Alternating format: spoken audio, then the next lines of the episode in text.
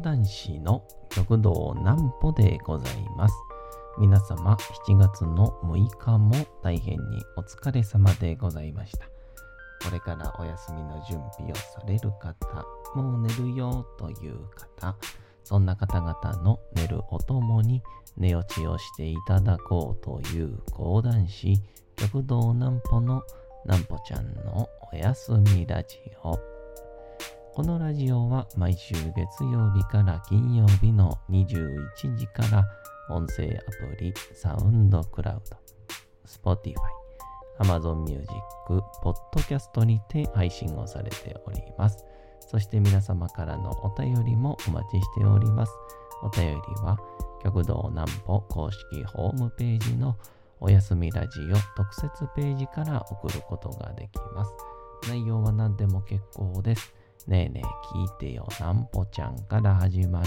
皆様の日々の出来事や思っていることなどを送ってください。ご希望の方にはなんぽちゃんグッズプレゼントしますので、住所、お名前お忘れなくと、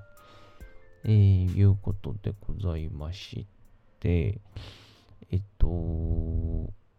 昨日ですかね、えーワクチンを打ってきました。あ新型コロナワクチンの、まあ、経過報告というんでしょうか。で、まあ、朝起きたら、ちょっとだけね、体体が気だるいんですけど、まあ、これがあの果たしてワクチンのせいなのか昨日ちょっとお酒を飲みすぎた二日酔いなのか どちらかわかりません。ちょっとだけ経過報告詳しくしようと思います。先にこちらのコーナーから。なんぽちゃんの明日は何の日？さて、明日が7月の7日でございます。さあ、もう7日となってきたらね、まあちょっと、もう完全に空気が夏って感じがしてきましたから、えー、まあ、この記念日でいきましょう。7月7日は七夕です。えー、季節の節目に伝統的な年中行事を行う五節句のうちの一つ。まあ、五節句とは、あまあちょっとこれ長なるんで、これまた置いときましょう。七夕に関しての起源となる言い伝えには諸説あります。えー、七夕の言い伝えには、えー、棚木、七夕。えっとね、木片に月二つに、えー、機械の木と書いて七夕説。えー、乙女が着物を織っ棚に備え、秋の豊作を祈ったり、えー、人々の汚れを払う日という、えー、古い日本のみそぎ行事である七夕という説がありますと。で、もう一つが、えー、彦星と織姫説。まあ、ここら辺が一番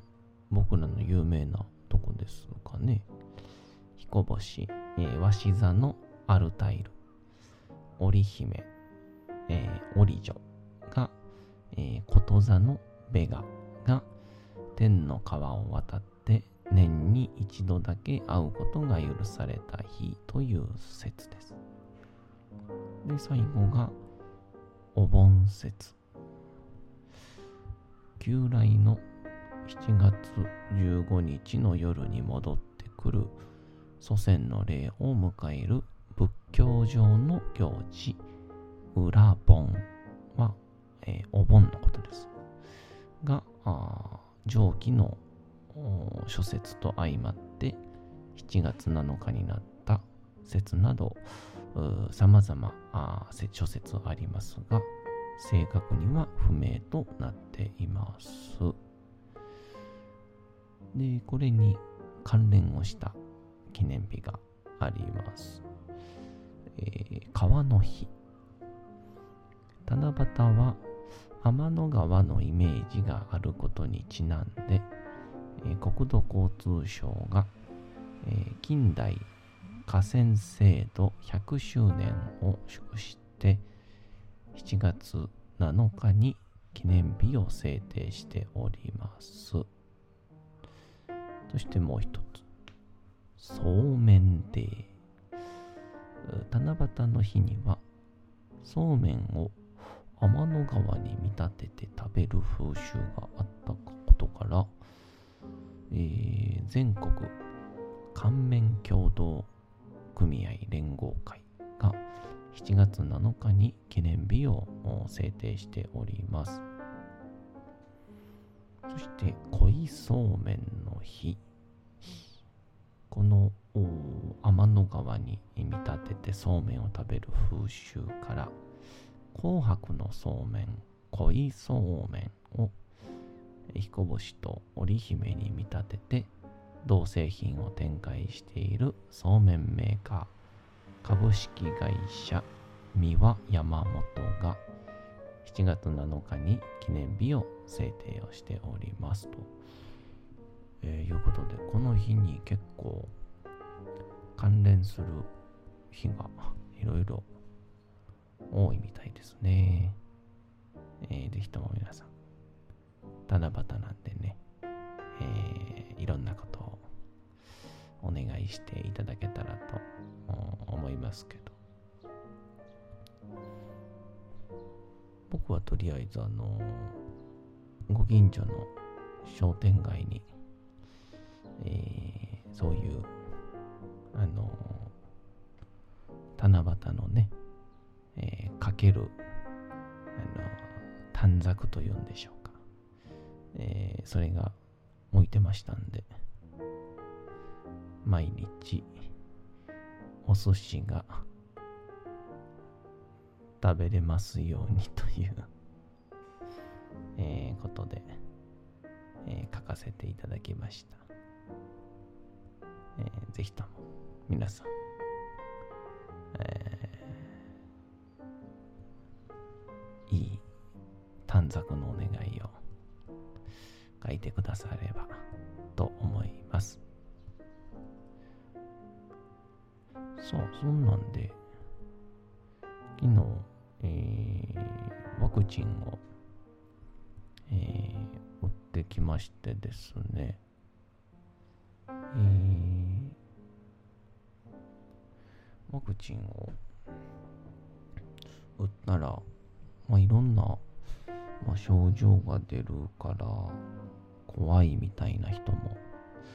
結構いらっしゃるとはお聞きしてたんですけど、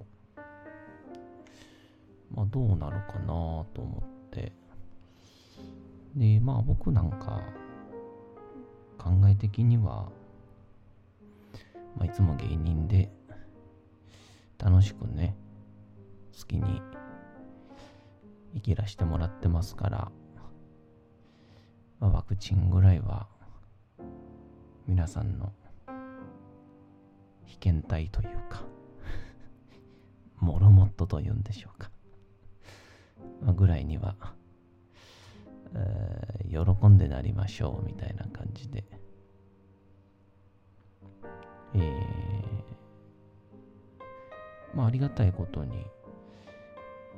僕ね、読売新聞でアルバイトをしてますんで、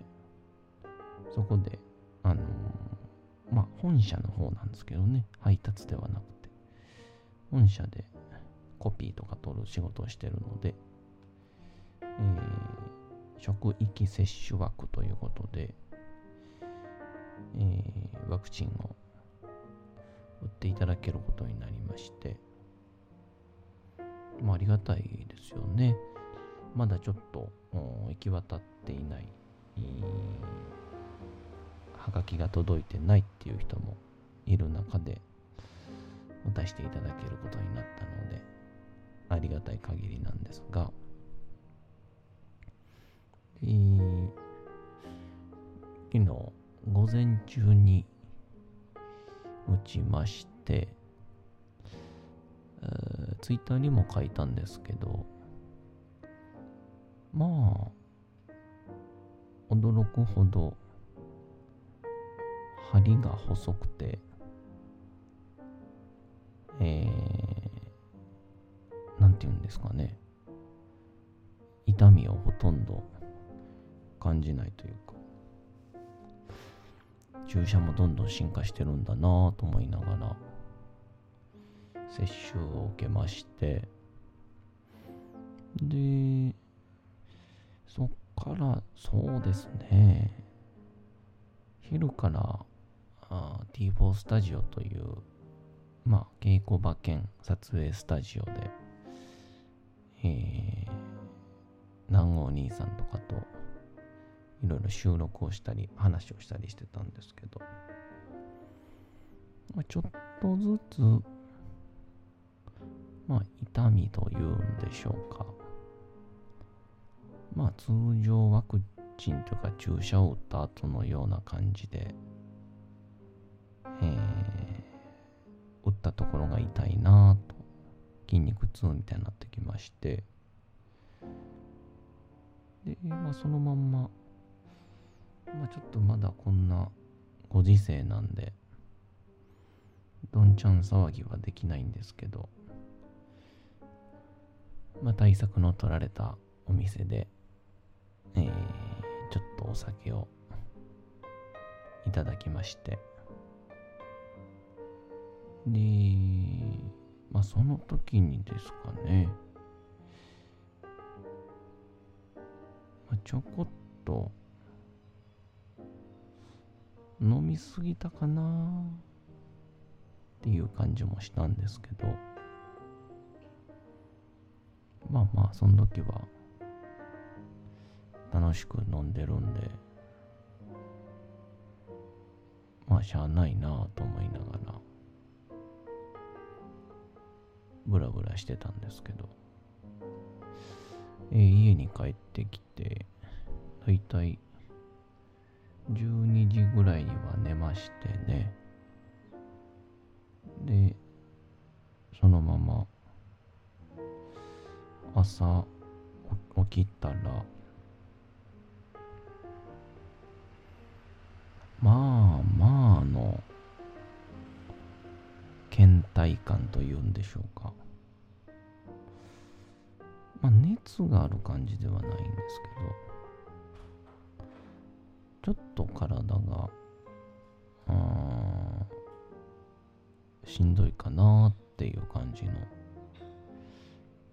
えー、状態でして、まあ、初めはね、まあ、ワクチン打ったからか？って思ったんですけど酒飲みすぎた翌日ってだいたいこれぐらいのテンションやなぁと思いましてね。えー、果たしてこれがワクチンによる倦怠感なのか、えー、酒による倦怠感なのかがわからないというですね、えー、非常に良くないという。えーあの、ワクチン打った日っていうのは、お酒飲まない方がいいんでしたっけ？どうでしたかね？まあ、それもわかんないんで、えー、とりあえず今日は、ちょうど一日、あのーいあの念のために、えースケジュールは開けておきましたので、まあ、ゆっくりしようかなという感じで、えー、まあ、この放送が流れている時には、もうゆっくりした後なんですけど、まあ、皆様、ワクチンを受ける予定の方、またまあ今後ね、えー受けるよという予約を入れるよという方は、まあ、できれば翌日ぐらいはスケジュール開けておいた方が良さそうな気がしますね。はい。僕なんか多分相当症状は軽い方だと思うんですけど、結構人によっては、えー相当体力的にどしっと疲れが出る人も、えーいらっしゃるみたいなんで、えーお気をつけていただきたいなと思います。で、一応念のためになんかね、僕のお知り合いが言うてたんですけど、えーもし、えーなるべく、えーこの熱とか体の倦怠感を抑えたい、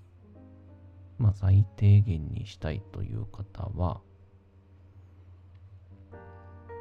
水分を、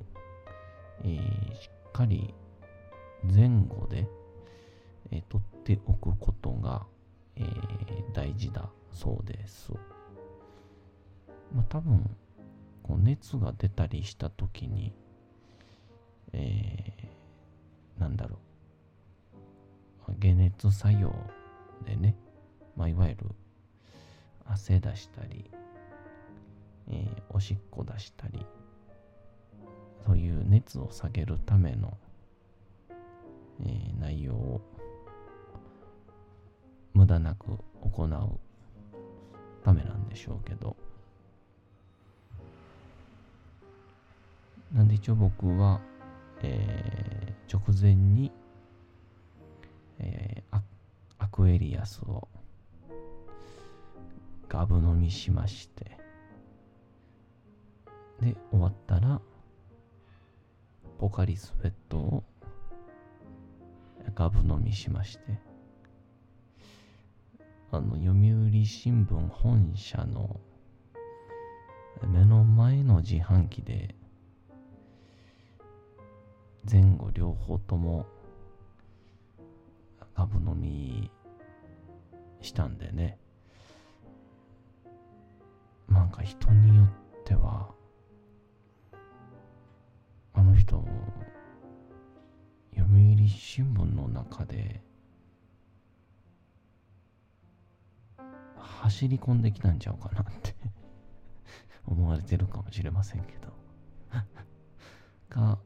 とんでもないまずいエキス飲まされてるんちゃうかなと思われたかもしれませんけど。えどうかどうか。皆様これから、えーまあワクチン受ける方は、えーまあ年には年後のえ対策で受けることをお勧めいたします。まあまた、ワクチンの経過報告もしようかと思います。それではお次のコーナー行きましょう。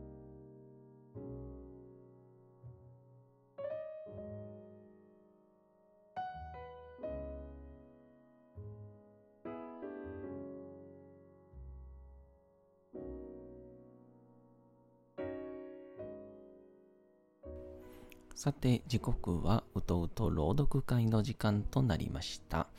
皆様、小さい頃眠れなかった時に、お父さん、お母さん、おじいちゃん、おばあちゃん、お世話になっている方に本を読んでもらった思いではないでしょうか。なかなか眠れないという方のお力に寝落ちをしていただければと、毎日様々な物語、小説をお届けしております。さて、本日もお読みいたしますのは、小泉八雲の耳なし法一でございます。えー昨日発覚しました。小泉八雲って、日本人じゃなかったっていうね、えー意外と知らなかった人も多いんじゃないですかね。えー僕は一応、半年前に知りました。お恥ずかしい限りです。本日もお楽しみください。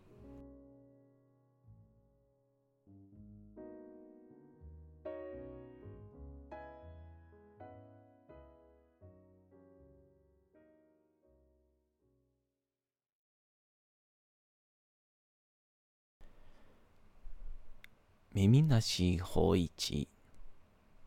小泉八雲この寺が建立をされその墓ができてから以後平家の人たちは以前よりも災いをすることが少なくなった。しかしそれでもなお引き続いて折々怪しいことをするのではあった。彼らがまた平和を得ていなかったことの証拠として幾百年か以前のこと。この赤間ヶ関に法一という盲人が住んでいたがこの男は銀賞して琵琶を奏するに妙を得ているので世に聞こえていた。子供の時から銀賞をし、かつ断層する訓練を受けていたのであるが、まだ少年の頃から師匠たちを凌駕していた。本職の琵琶法師としてのこの男は主に平家及び源氏の物語を吟唱するので有名になった。そして壇の浦の戦の歌を歌うと、鬼人すらも涙をとどめ得なかったということである。大一には出世の門出の際、甚だ貧しかったが、しかし助けてくれる親切な友があった。すなわち、阿弥陀寺の住職というのが、詩歌や音楽が好きであったので、たびたび法一を寺へ生じて、断層をさせまた、銀賞をさしたのであった。後になり住職は、この少年の驚くべき技量にひどく関心をして、法一に寺をば自分の家とするように言い出したのであるが、法一は感謝して、この申し出を受け入れた。それで法一は、寺院の一室を与えられ、食事と宿泊とに対する返礼として、別に用のない晩には、琵琶を奏して、住職を喜ばすということだけが注文されていたのである。